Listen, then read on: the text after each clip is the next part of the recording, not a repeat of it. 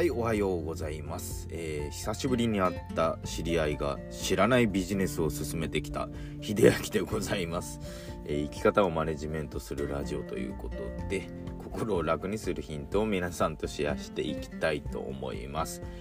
いや大人になったらよくありますよねこういうこと。をねあの地元の同級生が何年ぶりに会いたいっつって連絡よこしてきたかと思ってね久しぶり会ったらよくわかんない商品とかビジネス進めてきたってよくあると思うんですけどもまあその方たちがね大体言うことってねこれを手にすればとかね人生変わるとかあの僕が実際やられて言われたのはね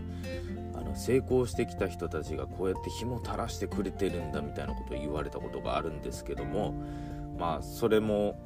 ちょっとまあ過去にあってということでまあその経験と、まあ、最近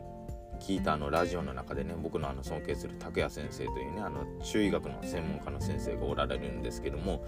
まあその方が Voicy というアプリの方で話されていたことをねちょっと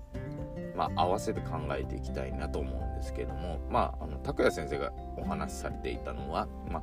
選択権をねあの人に任せるのが嫌いで自分で何でも選びたいって言ってたんですね。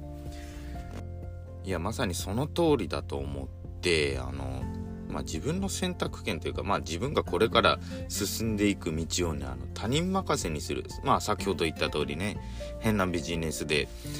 お偉いさん成功した人たちが、まあ、紐を垂らしていると。まあ、もちろんね、まあ、他のビジネスにおいてその成功された方たちをモデルにしてあのまあやり方を真似して自分でその成功を積み上げていくっていうのは全然ありだと思うんですけども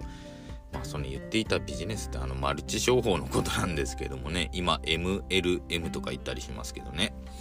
あのそれって結局ね他人任せにしてるんですよね自分の人生自体を。ね成功するか失敗するかも他人任せにしてじゃあそのマルチ商法に乗っかって自分がビジネスやれば成功するかって言ったらそうでもないですよね。まあ実際そのあの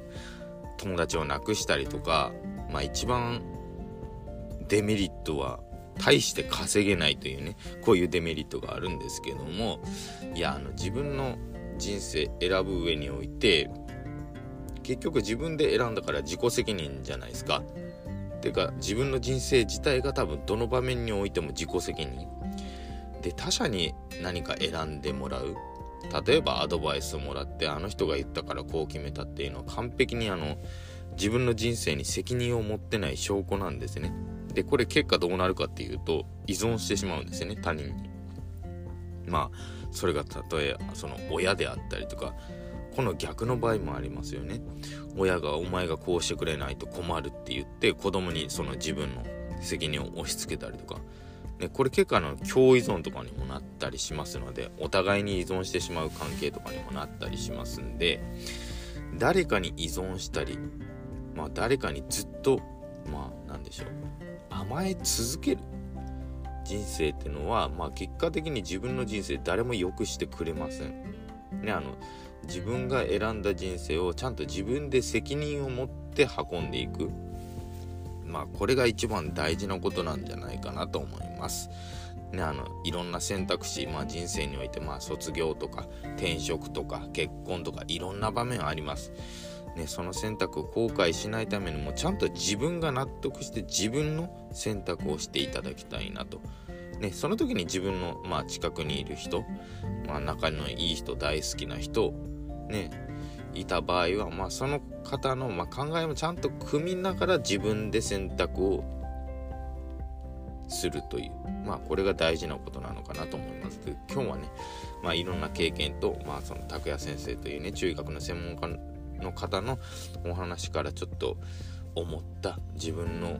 人生ちゃんとちゃんと選んでますかっていうことについてお話しさせていただきました。ということで最後まで聞いていただいてありがとうございました。それではまた。